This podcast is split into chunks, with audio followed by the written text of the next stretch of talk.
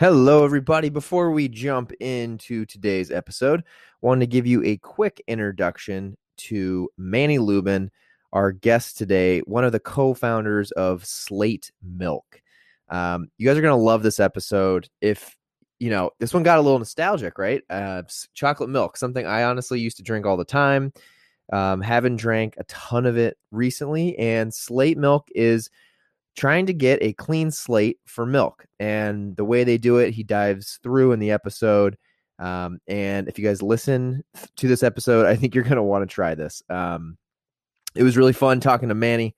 Um, they're doing some really cool stuff. We also dive into fundraising and investing and getting investors for a startup company in a way that we really haven't talked too much uh, in this founders series. So I'm excited for you guys to listen to this episode today.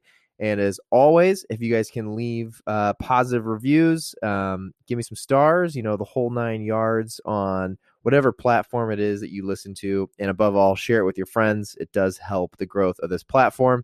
So thank you very much for listening.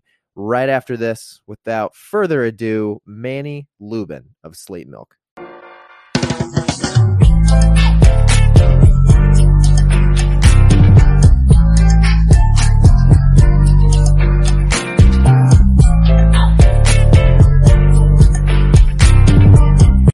Right. Well, hello, everybody. We are live with another episode of Simply Finance with Shane White. I am pumped today to have Manny Lubin on the podcast, co founder of Slate Milk. Manny, welcome to the show.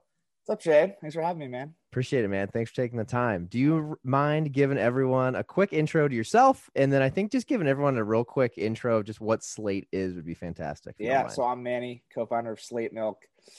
And in 2017, Josh, my co-founder, and myself, just we just love chocolate milk, wanted to make it better, better for you. So we teamed up and started investigating ways to do that. And uh, we are 75% less sugar than other chocolate milk.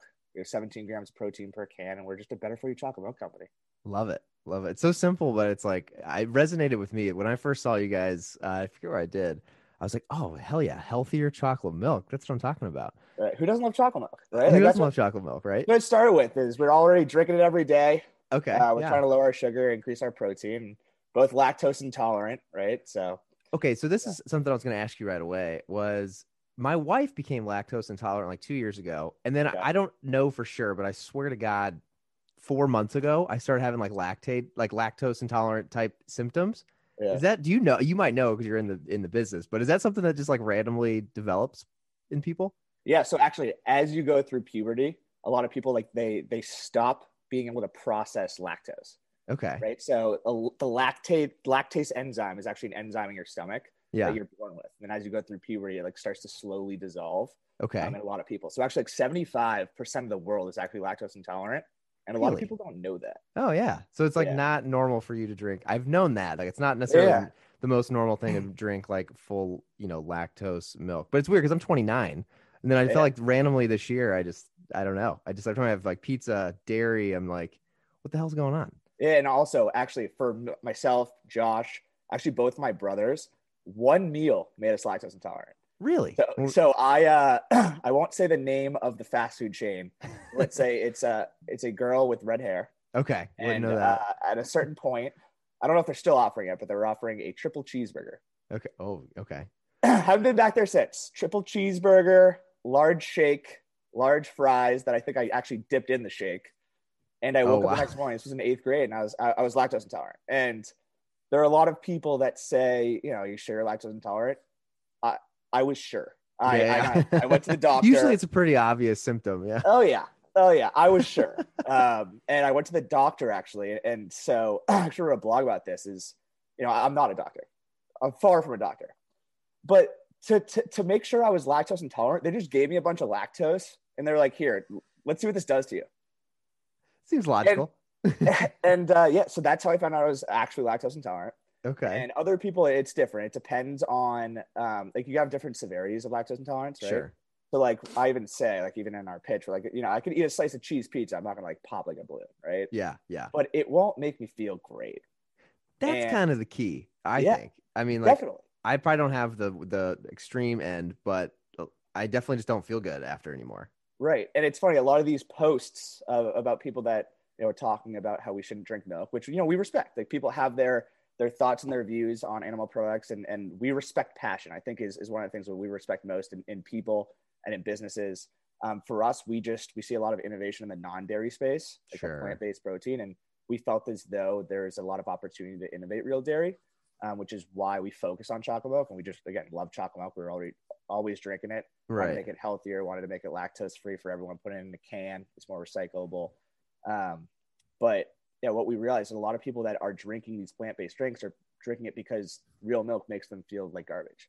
And it's not Yes. the milk itself; it's just the lactose, right? And Yeah. you know, it's not necessarily apples to apples, but you, you you peel off the skin of a banana, right? Like we're not eating things in nature as they appear. Like we're actually making changes so that our bodies can digest them properly. I saw you with you. I you wrote that somewhere online. I saw, and I was like, "That's such a great analogy." Yeah. I had never thought about that with milk before, but it totally makes Right. sense. Right. And so it's not like we're I'm not like biting into a coconut, right? Yeah. It's it's like with with milk, like if we could filter out these these large angry sugars, because lactose again, it's just a big sugar, and the enzyme in, in our stomachs that we're born with actually breaks it down into smaller digestible sugars, which then Okay. can be absorbed into our stomachs. Yeah. And you know, if you have this large sugar that your stomach can't absorb, then it's going to cause you pain. Like it can cause discomfort. It can cause obviously things that happen in the bathroom. It can cause actually like skin problems with with uh, with acne and whatnot.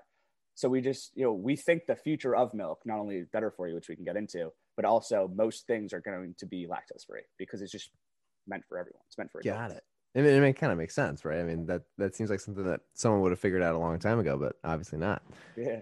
That's awesome. Okay. Well, I, I think, you know, one of the things I always love to start with is just like, how did you come up with the idea? Like, I would always, I always love the like zero to one. So, like, what do you remember when you and Josh first had the conversation around just, you know, wanting to start this or what Oh, that yeah. conversation looked like?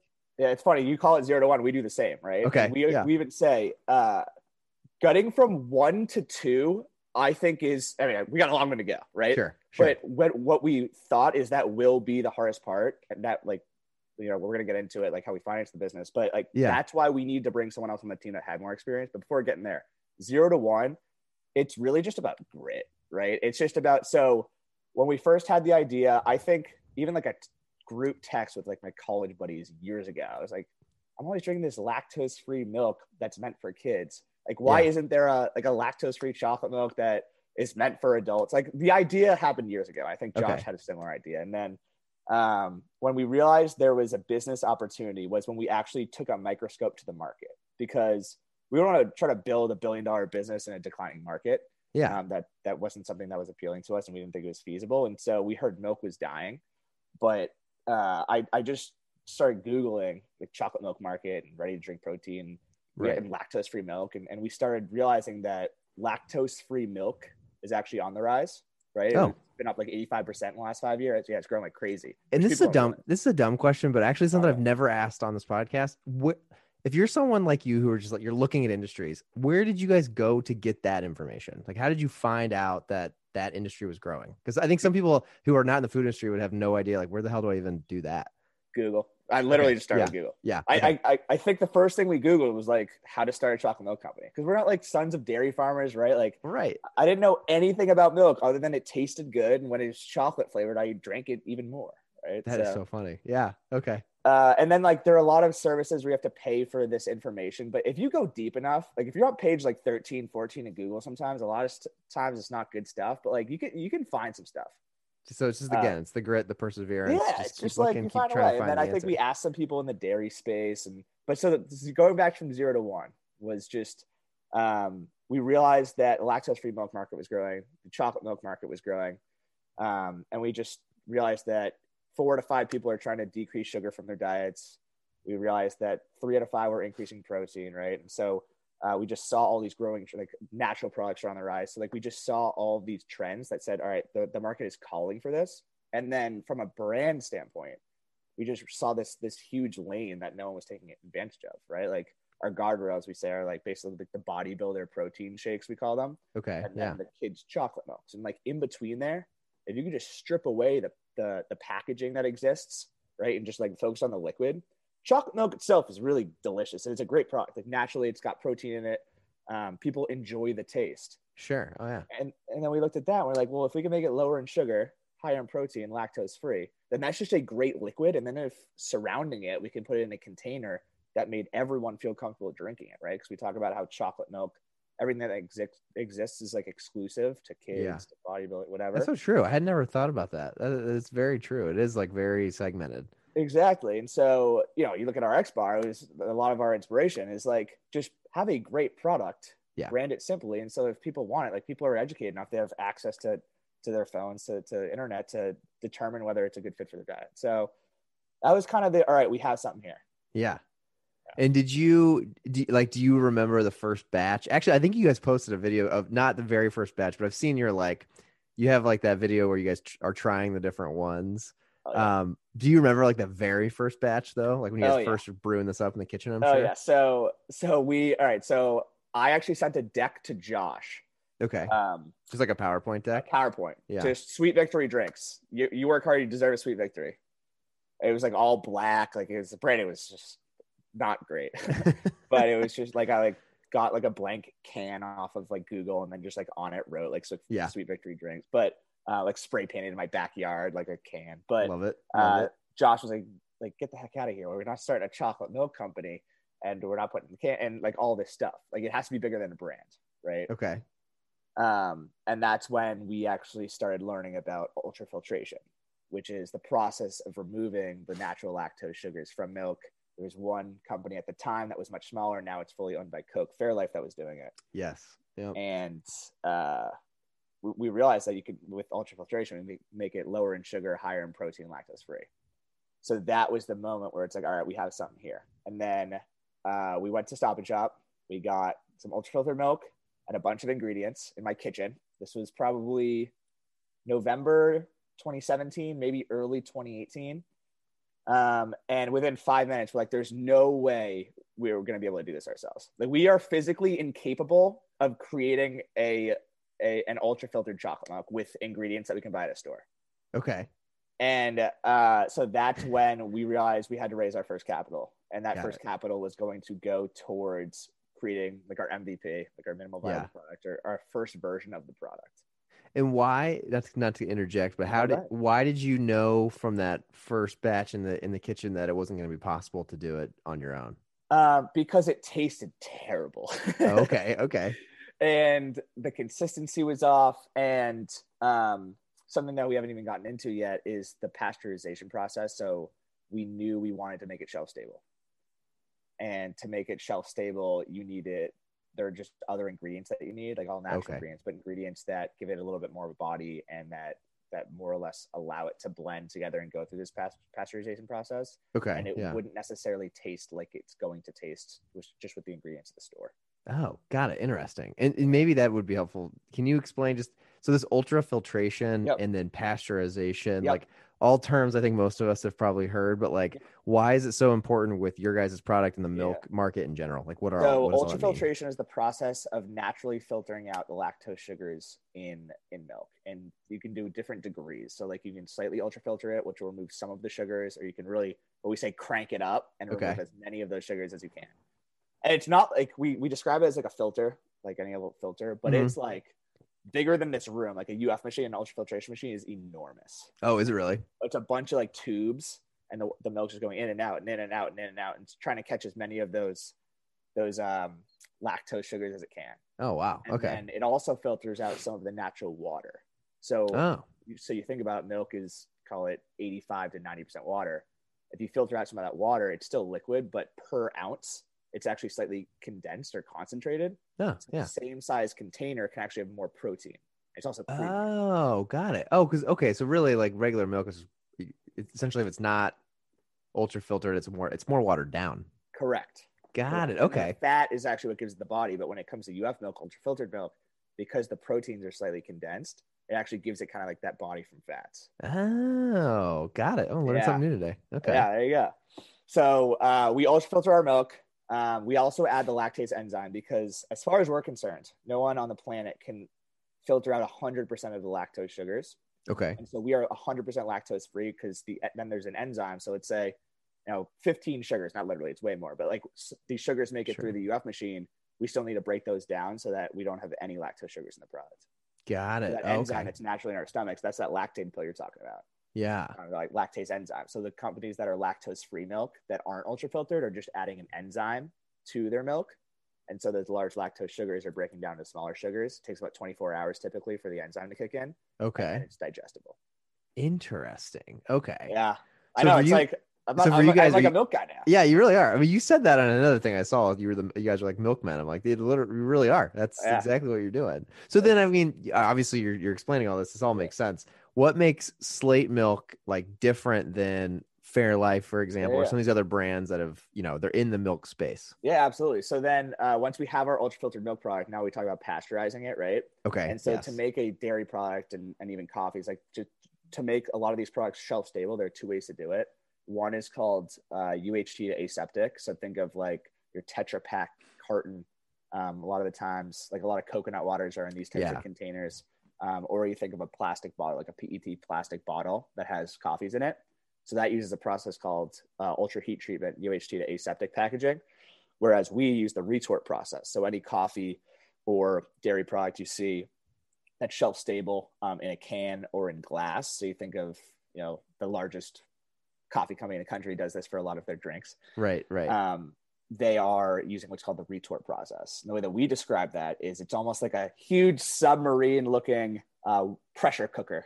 oh, Right? okay. That that so our cans are are our chocolate milks are blended. The milk's pre-pasteurized. They're blended. The ingredients are batched together. They're canned, and then they go in this large, almost water oven. And we say they're cooked. They're cooked like a cake. yeah. So they heat up, they cool down, shelf stable for an extended period of time.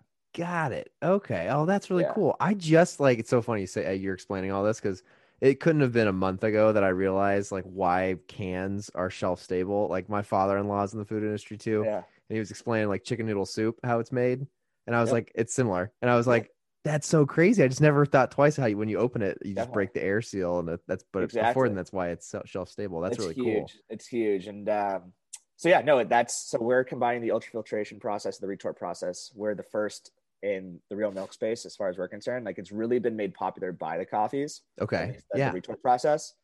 Um, but as far as we're concerned, we're the first in the country to put chocolate milk in a can and be able to sell it online and, shelf stable. Love it. Oh, that's so cool, man. That's awesome. Yeah, it's That's- it, it man, it took 18 months to from conception to have the well, you said the first batch. Yeah. Like that was Well, now that makes sense because this Yeah. this now this is much more complicated. That you can't necessarily do all that in your kitchen. Right. So no, I, and and we there was a period where you know, so we launched a Kickstarter campaign, and even Yeah. before that, we just didn't know how the heck we're gonna get this thing in the market because like we had all the pieces, we had the growing market, we had this, we worked with this formulation team, we got the flavor to a good place, right? Um, and then it was like, how do we get this stuff made?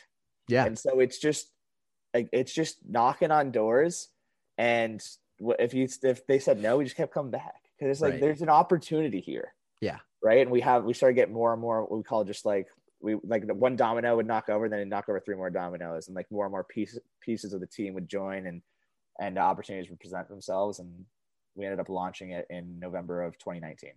got it. Love it. So yeah, I was gonna say when I when I was doing my research and trying to put a timeline together for you guys, um, I think this would be a great leeway for Yeah. my next kind of question that I think a lot of the audience is probably thinking right now. So you guys are one of the first founders I've had on here that um yeah it sounds like you you guys had the concept like, like you said you had like this path to market like in general but like making the product seemed like that was going to be extremely expensive so would love to know i was going to ask more of a like bootstrapping versus raising capital question it, it you kind of answered that already saying Yeah. you know it was very obvious early on that you guys were going to have to raise capital but then for the listeners who don't know, I mean, you guys, and I'm sure we'll get into it, but you, you know, you were on Indiegogo and Kickstarter. You mm-hmm. tried to go on Shark Tank to get capital. So you guys did a lot of things to try to raise some money. Would you explain to everyone, like, Yeah. once you got to that point where you and Josh were like, okay, shit, we need to, we need to raise money. Like, we, Oh, there's no way we can do this on our own. What was that like? brainstorm process how did you guys decide on like which avenue to go down and if it was just knocking on doors like you said that's an awesome answer too but would love to just know like that part of the Definitely. story and how it worked Well, I, I think it's important that look to date we've raised it's public we've raised like 2.5 million, right? And so like we haven't raised a ton of money, but also I don't think there's a right path. I think for I, even for every individual business, I don't think there's one right path, and I think that Oh, that you know, you look in the you look at the press and you see all these millions and millions of dollars raised, or you look at the companies that bootstrap themselves, like you look at the RX versus Yeah. like you know some of the other companies that raise. Like, there's no individual right path, but for us, we needed money to get to the next step. So at the beginning, we bootstrapped it, and then when we realized we needed you know X amount of money to just to get the product made, then we raised that much money with a little bit of breathing room Okay. right? So we never necessarily like, at least up until our most recent round, like we had numbers in mind of what we needed, but we we raised what we like. We didn't like set a number like if we don't hit that, then the round is unsuccessful. It's Yeah. like this is what we need to get to the next place. I think that's still how we. think That's smart. I mean, yeah. So it sounds like yeah. Okay. So you guys didn't just go raise money to rate for the sake of raising Right. money and like let's just raise a ton so that we're safe. right? You figured out what you kind of needed and backed Exactly, into and that's spot. why that's what's so great. I think about like the the convertible note process, right? And Mhm. and just knowing that earlier on if you're talking to angels angel investors versus like vcs or or any type of money that they can be a little bit more flexible with, Right. with terms and and they know that you know they're betting on you as the founders and like we knew that we would say that straight up is you know there are some people that invest in the business that didn't even have an opportunity to try it because Oh, really? let them we just let them know look like we're going to do everything we can to create products that people love Yeah. and like, if people don't love it, then we'll continue to improve it till people love it. But here's the growing market. No one is, in, from a brand standpoint, no one is like doing what exactly what we're doing. Like, obviously, there are competitors, but like in terms of like the brand, you know, we have this little gray area that we're attacking, sure. and you know, we- we're just gonna make it work.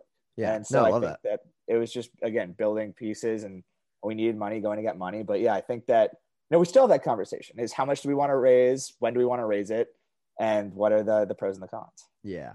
How did you um how did you guys decide on that initial amount? Because it sounds like early on, I mean, like there was a lot of manufacturing that was gonna have to happen. Yeah, I'm Yeah. sure it was hard to like, you know, I've worked in smaller companies where like even just trying to figure out getting quotes and like what this could cost is kind of I don't know, finding a needle in a haystack sometimes, and you're kind Yeah, of guessing. think- Do you remember like the original valuation? How you guys thought through that?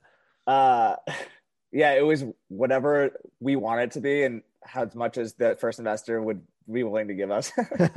So, so our our lead investor um, was the first sales broker for a very large Greek yogurt company that is still a very large Greek yogurt company. okay. And so he was a broker there and, and did well and had a lot of contacts. And again, I think this goes back to what I was talking about earlier is we could get from zero to one, but getting from one to two, even though Josh and I had all the confidence in the world that we could do it, we were going to do it, we needed a stamp of validation. Right. And what better to have a, that stamp of validation than to receive it with the check and with someone that has the contacts and someone that could really guide us in the beginning, get help, get us from one to two. Because again, I, I think that that's where so many of these companies have so much trouble because it could be the best product in the world. It could be the right time for the product. It could be a growing market, but they're just like people just don't believe because they don't see a name of someone that that has done it before. And Mhm, for better or sure. for worse, that's just you know that's that's what we had seen. Yeah.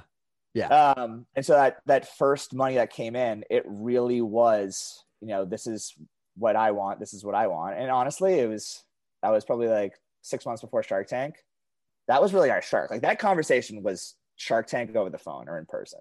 Like it was Okay, just like yeah. this is what I want. This is what I want. No, no, yes, like. And then we just found a way to make work. We shook hands. We moved forward, and that amount was to allow us to uh, formulate the product and a few more other things that we needed to get done that, that were going to cost us some money. And then when that was complete, it was just how much do we need to get to the next step? Yeah. And I think early on, those because that that money raised is expensive, right? I'm sure. Yeah. Regardless of how far along you are, just like the val at that point, unless you're, you know, I know there are companies out there that are raising 50 million on a 250 val with just an idea, Yeah. which yeah, all the power to you. You got to sell for a, a, a bill if you're doing that, but yeah. um, but early on, I think there were a lot of moving pieces. I think our valuation changed one, two, th- three times in the first year and a half, Okay. just because it's so quick. Like you get one big piece that significantly impacts the business in the early days. Right. And then how I mean like this is this is one that I, someone a, a listener asked me not too long ago. You know, they were like, how do you early on? I mean, evaluating, especially if you're pre-revenue, Mhm. is tough because Yep. I mean, I'm assuming you're looking at the the competitive market and trying to see what the size of that is and trying to Mm-hmm. figure out what your piece of that pie could be. Mm-hmm. How much leverage did you feel like early on you guys had with early on investors on like the valuation? Was that is that something that's more founder led and you guys really put a stake in the ground on what you think the valuation would be, or is that more of like your first investors that come in are like, nah, this is what you're going to be valued at? Like, how does that work? question. That's a great question. I think that we didn't exercise. We have like what we call like our waterfall cap table, where we see, we can change the valuation. We can see how much is raised, and then we can determine like everyone's dilution based on that val and Okay. and the investment amount. Yeah. So early on, I think we did that based on what the first investor was going to come in at, and then what we were confident we can raise on based on having that member as part of the team, right? Because again, in the early days, yes, you know, you could look at like the TAM and the percent you would need to get to X, but in the early days, they're really again just kind of investing in you, and a lot of these angel investors, at least the ones that invested in, in Slate, understood that if they were going to come in extremely early, they weren't like the valuate the valuation like might not be what they wanted it to be, but they realized that they were getting a piece of something early that could be much larger. Sure. And so again, I, I think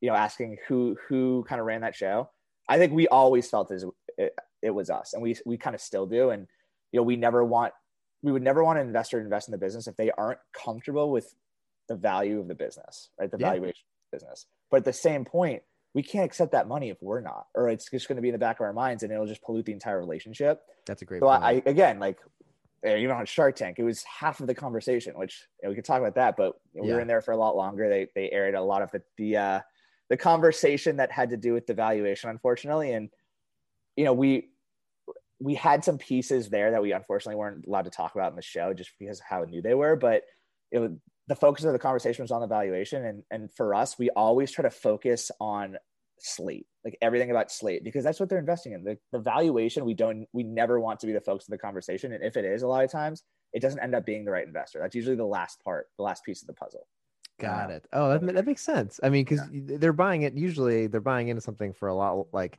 longer term and a bigger picture than just truly the value. And even in a story like RX, I'm assuming early on when Peter and Jared were out, you know, just kicking it around the very beginning. I mean, to think that the valuation, if you had a serious conversation with people early on on what a valuation could be and where it ended up, I mean, you're you're never going to be able to hit that perfectly, you know, on the head. exactly you can't like because you're valuing like what are you actually using to value the business and i think this is why you know shark tank a lot of those deals are like they're taking like 25 points of the business right Yeah.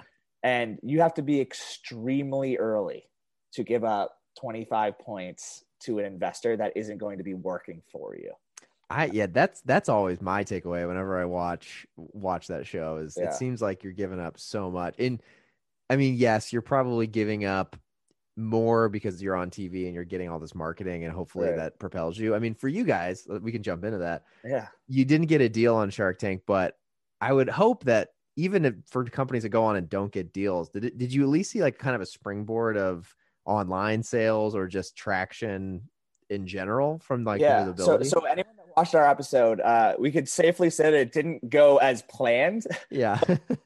net, net, it ended up positively impacting the business. And I'd say, you know, sales aside, because like those are that's short term. It's just having it be part of the story, right? Yeah. Is like it's a couple of knuckleheads from the burbs of Boston that have an idea to give chocolate milk a clean slate and do this whole new chocolate milk, and then they launch on Kickstarter, and then it's Shark Tank, and then it's into stores, and then it's you know, money raised, and it's just like adding team members, people like reputable p- people that have have helped build businesses in the past, and and for us, I think that's what's been most powerful because the conversations that you know investor conversations we want we always want them to go well, but the partnerships that I think are just as important, if not more important, are the grocery store conversations, right? Like Yeah. we're gonna be launching with Publix in in a few weeks here. Oh, and- congrats. Thanks, man. And and you know, I think that just have being able to talk about Shark Tank and having that experience, Yeah. you always get like a little smile, like a little chuckle from the Sure. buyer. And uh, whenever we can, like we we just want to like sell that story because that's what a lot of people that are are buying into, right? They're they're buying into the story again, whether it's an investor, whether it's which a, a grocery store, or anyone between, or a partner even. Um, and so I think that's what was most effective. What that's how it most positively impacted the business is just having Shark Tank be a part of our story, and knowing that you know having that stamp of validation that the people at Shark Tank thought that we had something unique enough to put us on the show. Oh, 100%. Yeah. Yeah. I mean, was there um was there anything lesson learned from that? I mean, you you kind of hit on at the beginning of just like, you know, if someone's so focused on the valuation, and that's the entire conversation, they're probably not the right investor for you guys. For anyone out there who's, you know, way earlier stage than you guys that's Yeah. maybe wants to raise money at some point. Do, do you have any advice for listeners who, you know, are thinking about getting into the fundraising process and like maybe things that you learned or things that you would avoid if you did it over again? I think that'd be helpful for people listening. Yeah, I, I think that I would really focus on how much money do you need. And obviously, you want a buffer. Obviously, things are going to come up. But just starting the conversation, having a first conversation when you don't need money is the best time to have it because Ah, I love not- that. your back's not against the wall, right? Yeah. And so like even now, like we're we're always having conversations with potential investors just to kick off the conversation and just like keep it warm and just keep everyone updated. Because also you're allowed you- you're able to then show your progress, right? I That's think that's huge. You know, when you're thinking about someone investing in business, or you investing in a business, right? Like even if you were to invest whatever five hundred dollars, a thousand dollars, like any individual person is, what would you want to see from that business if they started with an idea and then it was all right, they got an MVP, all right, they had they launched on Kickstarter, they did well, they have you know X now people involved. Like that progress, if you're able to see all of that, that's so much more powerful than just you know hearing the story in like one line or like two or three quick minutes. Yeah. Um, and I think that's also a lot of a lot of our investors have followed on. Even you know ones that wrote small checks in the beginning um, are now reinvesting because they've seen the progress and they're they're a part of it, and it's exciting to be a part of. For sure. Oh yeah, I can imagine. Yeah. Yeah, Do, and do you feel, and I'm sure this completely depends on, you know, every angel investor, every VC, everyone you work with is going to be different. Mhm. Um, how much do you guys like leverage, you know, your investors for knowledge? Like, I, that's another question I've been getting is like, it seems like a, a scary thing to like you getting money from people and then you're going back and asking them for all this advice. But I think more common than not, that's actually like it's a great way to use investors. Like they want to see your growth just as much as you obviously want to impress them with the, you know, with your results, right? hundred percent. Like there's stakes for them, right? And Yeah. you know, we we've had a lot of people that have wanted to become advisors first that help us out, and we have a handful of great advisors. And um, I think leveraging your investors is, is extremely important. I think that's why it's great to target people that have unique skill sets. Like Okay. for us, like we're very fortunate to have Doug and Justin from Halo Top uh, as investors Yeah. to us. So like just giving us knowledge and um, like Jake from Moving Watches, who like obviously has has helped build a, an e-commerce business, and you know just people that that have invested in the business, and we've been able to reach out to about you know, what do you think is best. And when we have an issue, we usually do what we say is like just blitz the investors and advisors, and Josh and I will just hit up everyone at once, and then just Yeah. collect all the feedback, and then make a decision. Because I love that. That's great. I mean, it's like a pool of knowledge. that you just exactly right Yeah. and so you know there's some investors that we know are are great people but you know their money is their value and then there are other investors regardless of the size of the check where their knowledge is their value and the investment is great and being able to talk about them as investors or just knowing that they have stakes just makes them want to contribute even even more Sure. but, but no i mean i think you know even people that don't know us we just try to use as a sounding board like, we always want to sponge in everything like we Yeah. always say we want to be the uh the stupidest people in the room Oh, I get it. Uh, yeah.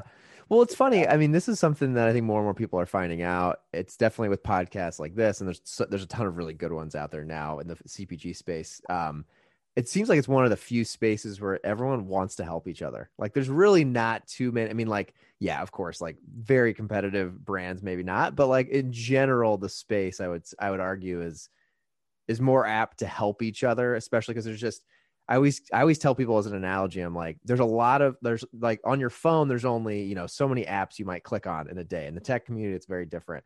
You go to mm-hmm. the grocery store, there's so many brands that you're interacting with every time you go. You know, there can be a lot more than one winner, which is I think is cool.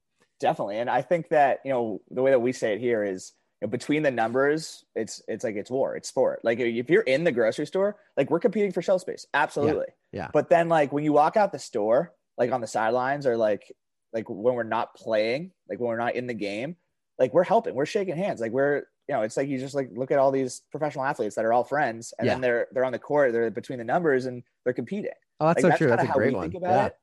Because like we we want to help everyone out. We're all part of this movement together. This this startup better for like a lot of in a Really lot of cases better- for yeah. Slate like better for you movement, right? Yeah.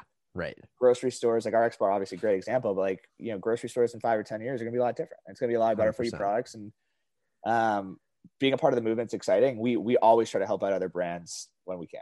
Sure. Then that makes sense. It, so another thing I thought is interesting with you guys, you guys fit into this mold of, I like to ask this question when it, it seems right is why do you think um, some of the br- bigger brands that play in the milk industry haven't tried to do something similar? I, I, think it's an interesting way just to like reverse engineer and think through like the way big, yeah. big corporations work. It's, it's funny. We, uh, it's the, the old why doesn't Facebook just do it question yeah. that, that everyone in the tech space asks, asks everyone else. But you know, they are so focused on upgrading their current SKUs, a lot of brands, right? And they are so focused on just trying to keep up that a lot of times it's very difficult to innovate and there's a lot of risk involved.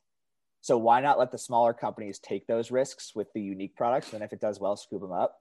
Yeah. Um, and also we had one uh, investor once tell us who's going to be the guy at Coke or whatever that takes a shot on a product and fails. Like they are risking their career on that. And again, really I don't are. know if that's true or not. Yeah. Um, but you know, we like hearing that, I was like, this is one individual person that is doing very well and they're they're risking everything on something that you know is is is risky like all startups well and i mean i mean yeah i've worked in big corporate america too so i, I can say on the other side it's uh it's number one yeah that risk and two right. there's not a big payoff like it's exactly. not like if all of a sudden it's the next big thing it's oh, okay, cool. Well, you've been in this role for a few years and you move on to the next one. It's not, there's not this like incentive that there is outside of that, right. that world. And I think with startups too, is you're building this culture, you're, you're building this brand where everyone that joins the team is just, is so focused on helping it grow because they want, like, it's the desire too. Like it's real, like, especially yeah. at the store level. Like we just got in a Market Basket and our team today. Oh, is congrats. Like Some big news today.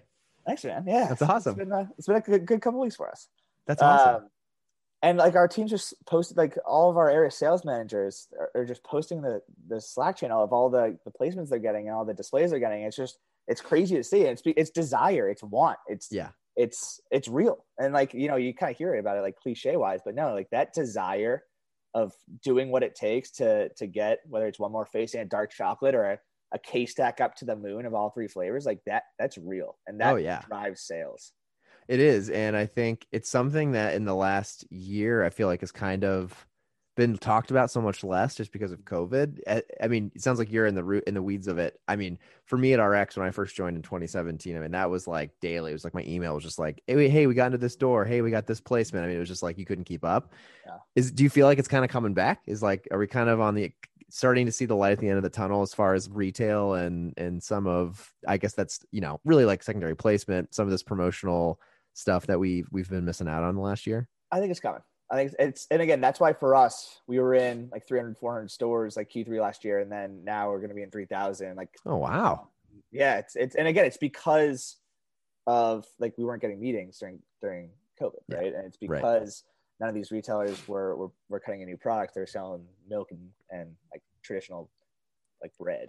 Yeah yeah. Um, well but it's but funny think, too because there's a lot of brands that um I mean, you guys are one of the few I would I would put into the category of when that happened, you put your pedal to the metal on ecom and online, and you noticed it and you saw it a lot. Like I saw you guys everywhere. Yeah. Um, and then there's brands that I felt like got were way behind, and they didn't get it figured out to like the end of the summer.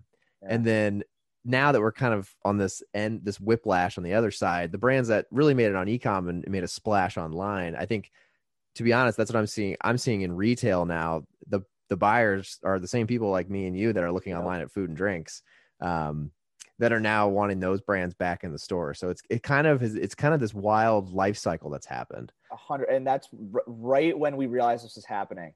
Uh, we realized we had to like COVID, like let's talk, let's say like early April last year. We yeah. realized that we weren't going to be able to get on the shelves, and so that's when we kind of took the the gas off or the the took the we started putting the brakes on retail and focusing on e-commerce because we knew there was a huge opportunity that was about to come where yeah. like people like my grandma were buying online. Like yeah.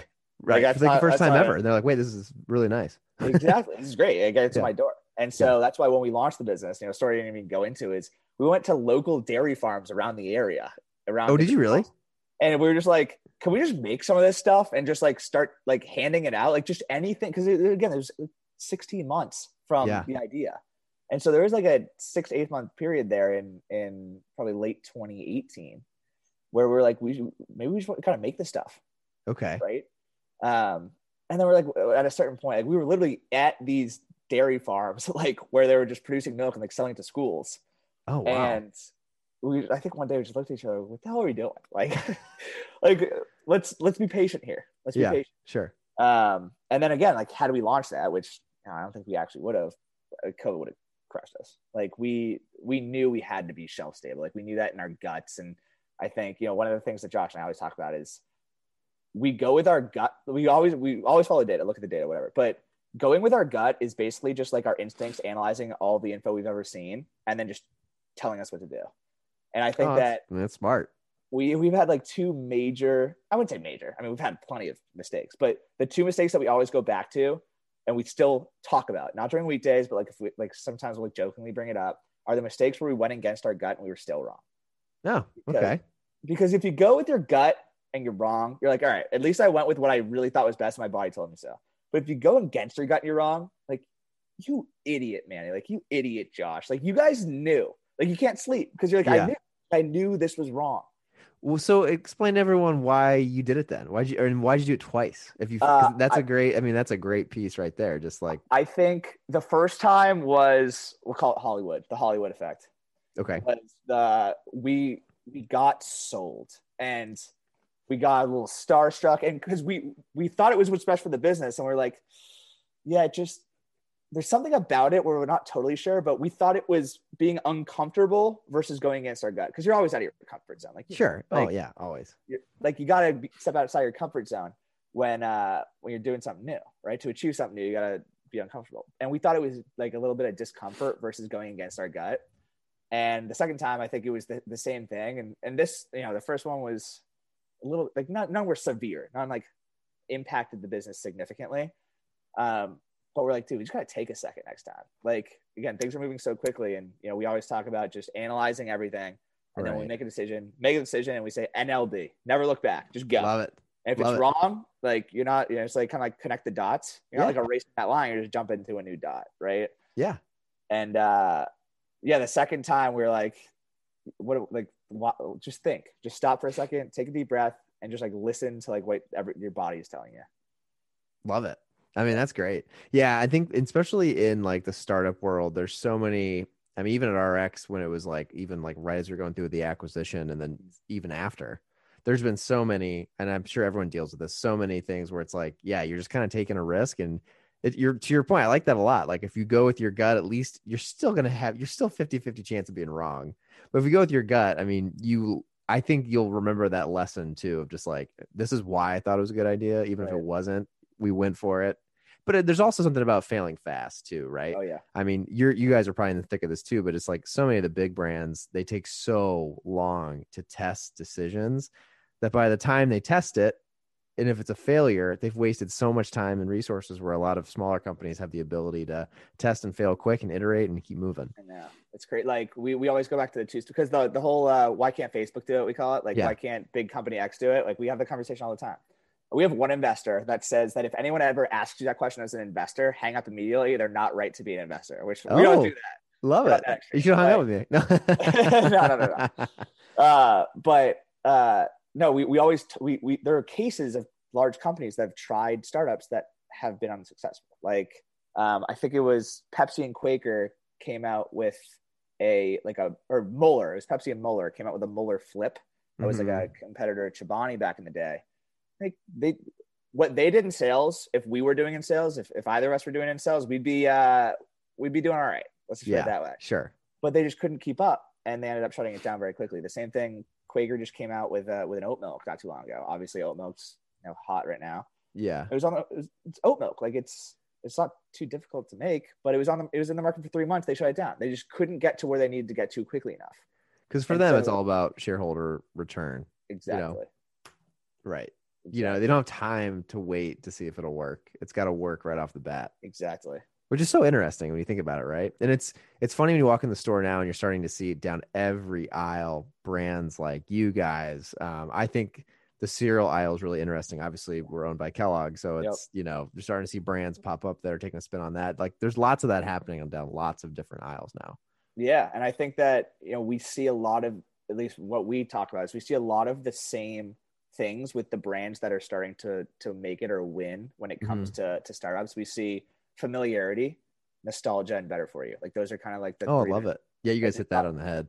Yeah, and Yeah. I think that you know that's also why again it's not something we set out to create. We're not like we didn't say those like buzzwords or whatever, but you know you look at like lattes, like canned lattes, they're better for you canned lattes or or bottled latte companies that are doing great. You look at cereal, right? You look at like lemonade or or sparkling or soda, right? Yeah. And I think you know, we're thinking of a lot of the same brands here, and it's taking something that people know that's familiar to them, and it's making it better for you and taste just as good, if not Right. better. And then at that point, the consumer is willing to pay the extra 50 cents, a dollar for it because it's better for their bodies. Hundred percent. It's like And this those- whole.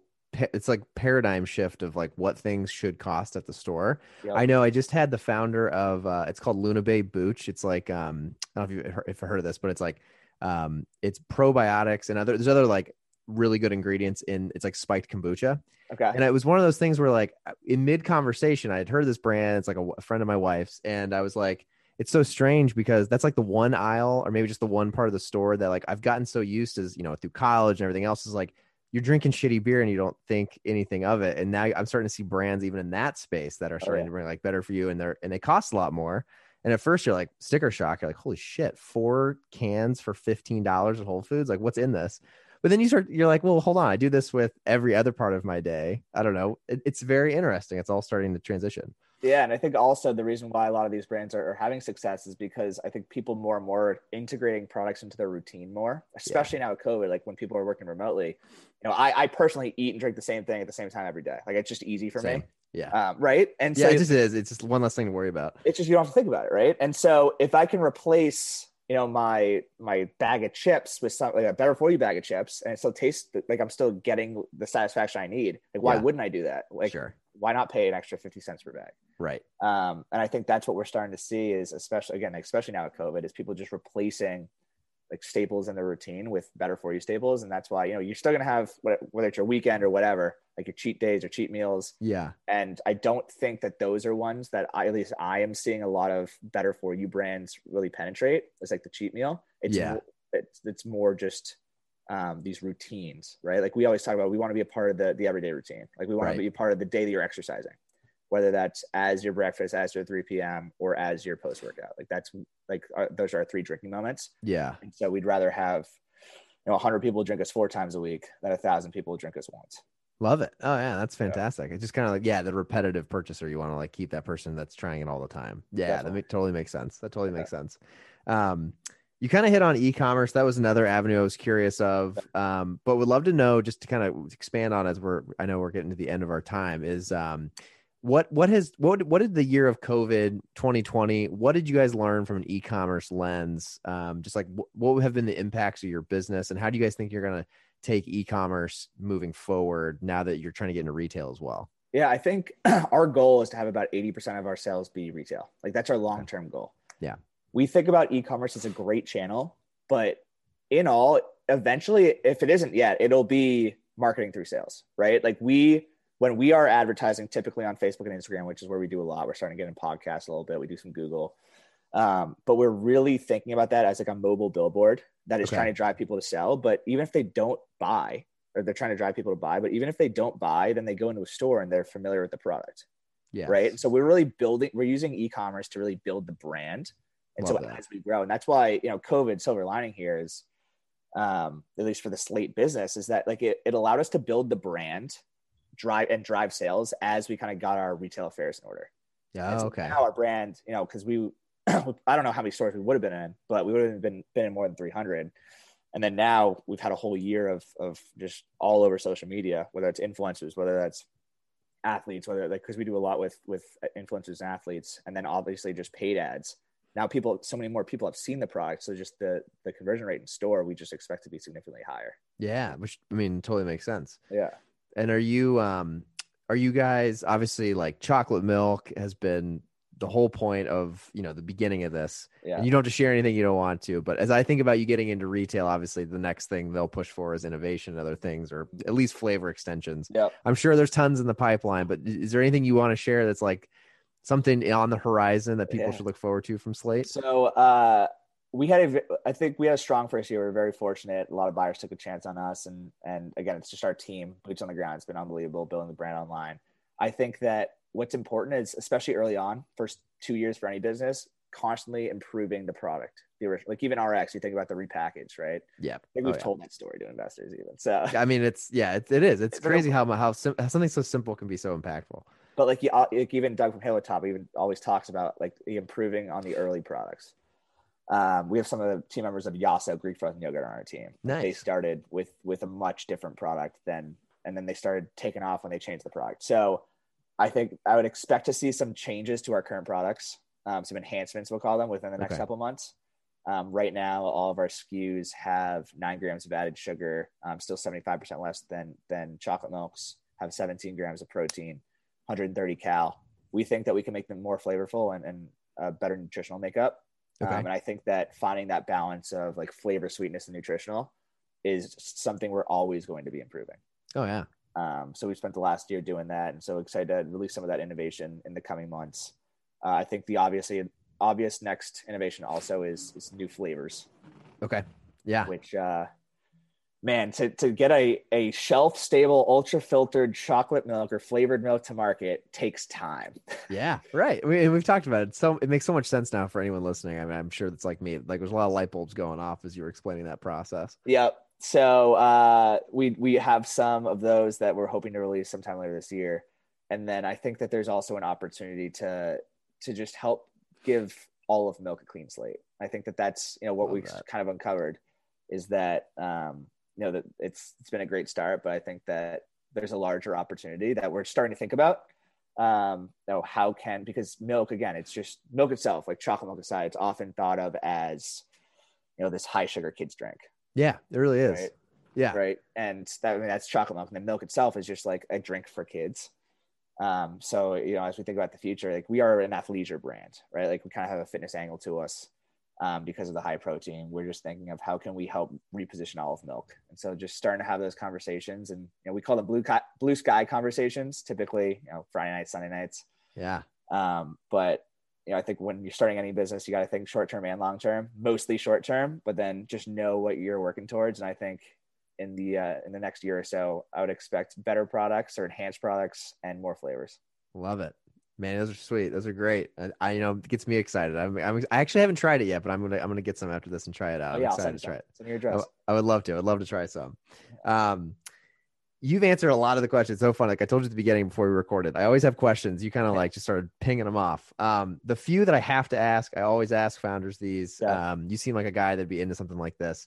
Um, I always say, I always lead with book, but if it's if you're not a reader, it could be a podcast, just source of knowledge for all the listeners. What is your most um, suggested or shared book, podcast, source of knowledge? I will listen to every founder story I can. Okay. So whether it's How I Built This, whether it's um, VMG has a podcast called Unfinished Biz, Love it. um, just listening to founder stories because you can hear about like again you're not going to hear everything but you start to hear a lot of the same problems and a lot there are a lot of similarities along the way um, so you know as if you are to to go on to try to start a company or you, or you are i would listen to as many stories as you can and just we try to talk to as many founders as we can too because i think that's just the best way to learn Love it. Yeah, just getting into the weeds with all everyone else that's trying to do the same thing. That's really smart. Yeah. That's smart. Um, this one, I think it's interesting to hear this from any founder, but obviously running a business, there's just got to be a million different things that you're trying to manage day in and day out. What is your go-to as far as tools go for, you know, goal planning, daily tasks? Is it pen and paper or is it apps? Like what do you use to just plan your day and get shit done? so uh, it's a lot of josh and i just calling each other being like what the hell we got to do today I know But- that is. Yeah, so we we have a lot of Google Sheets. Um, still, we try to be as scrappy as possible. Fan. right? Yeah. Uh, we are big on Slack. Um, Love it. We uh, honestly we do the whole unread email thing. Okay. So, and we again, Josh and I are what, co-founders. what does that mean? What is So, unread like, email? Basically, like we will leave an email unread until it's responded to by either me or Josh, or like who's supposed to respond to it. Okay. So it's just like a constant cleaning out of the inbox. Um, that's a That's something I do. I never realized that was a thing. I do that same thing, but Exactly. That's what I, Yeah. I think that it just kind of works for us. okay. Yeah. Um, and like if there's an email, like Josh and I, one of us is going to respond because a lot of the times we communicate with the same people. We'll just like text each other. Like, like we're just texting all day. Like Okay. Which that's probably the easiest, honestly. It's like, again, we're not trying to like we we're pretty simple about what we do. It's like we, we don't have any ridiculous softwares. Like we do have organization, like our, our teams use Trello, like our, our e-commerce Okay. team uses Trello. Um, our grocery team uses Repsly. So it's like we have all of these tools, but when it comes to myself and my co-founder Josh just delegating, working together, it's text, it's Slack, and it's email, and it's just again, it's just like getting shit done. Just Yeah. knowing what has to get done, just constantly communicating. And I think being not not being at an office has its pros and cons, but I think that's probably the toughest part. It's just like those one-off messages, just they add up, like the, Yeah. the time it takes. Right. Instead of turning around and asking a question, now it's some sort of communication, right? Right. Um, I was that's one question I would love to ask you before we finish up is is how did you how did you two decide you were going to be good? And maybe that's that's you, you don't know until you're in the weeds, but I think that's something that's always hard to figure out is how do the how do the two people that start something know that they're like okay we're gonna do we're gonna do well together, or has it been something you guys just kind of figured out over time? Yeah, I mean, it, it starts with trust. Like the amount of stories of founder split, like whatever it is, it always started with trust. And like when Josh and I we met in the tech world before this, Okay. um, before Slate, and like there was just like a mutual level of trust. Or like I I could tell Josh like business wise, personal wise, like it doesn't matter. Like I could tell him anything, no one would ever find out. If he says he's gonna get something done, I know it's getting done. Like there's no need to follow up. Like Oh, sometimes I will just like give him a hard time, and like same with him goes to me. Um, but like it's just this mutual level of trust and just again the desire to build something. And it didn't even start with chocolate milk. I think we just kind of both felt like the other one had this like desire to build something sweet Okay. and it's just happened with chocolate milk but it's just like the want to just like build the next big thing yeah. and then as we started i think it was clear that we just kind of like yin and yang very well Okay. um, when it comes to, honestly to most aspects of the business and, and i do think that if there's ever anything that both of us don't know i i know josh will be able to figure it out like no matter what it is like Oh, i, I do not trust josh to design anything for the life of me but like marketing wise, but if he had to, like I know he would work and work and work and just get it done. And the same thing, like if when it comes to finance stuff, like if I had to get something done, he knows how to just Google the shit out of it and then just figure it out and get it done and move on and just do it the best I could. And I think that's early on we we had that mutual level of trust and respect for one another. okay. Um, and then it just kind of we just kind of morphed into what we need to morph into. And there's a lot we still do together. Like, yeah. Just because I think that us working together creates the, the most powerful solution to a lot of the problems. No, that's really cool. I mean, that's a that's a great way to put it. And it sounds like you guys are both hustlers. So it sounds like you just get stuff done and figure it out, and that's probably the key to a lot of the problems, right? So I mean, that's Solving it's, them. It's, Yeah. it's it's making decisions.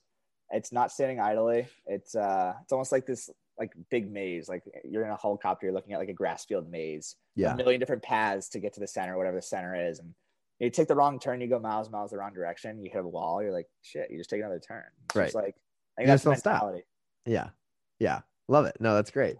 Um, last question, and- the most important: How can people follow along with your journey, and how can people follow Slate and Try Slate? Yeah. So we are uh, we sell nationwide online, slatemilk.com, S L A T E M I L K.com.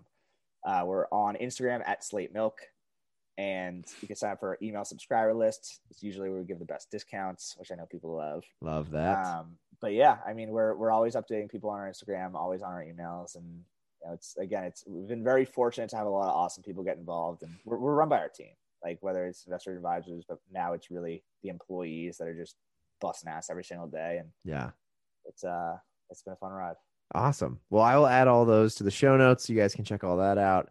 Um, and Manny, thank you so much. I know you're a busy man, so thank you for taking the time to come on the podcast today. I really appreciate it, man. Thanks, brother. Appreciate it. Yeah, appreciate it. And uh, I'll talk soon. Stay in touch. All right, see ya. Awesome. See ya.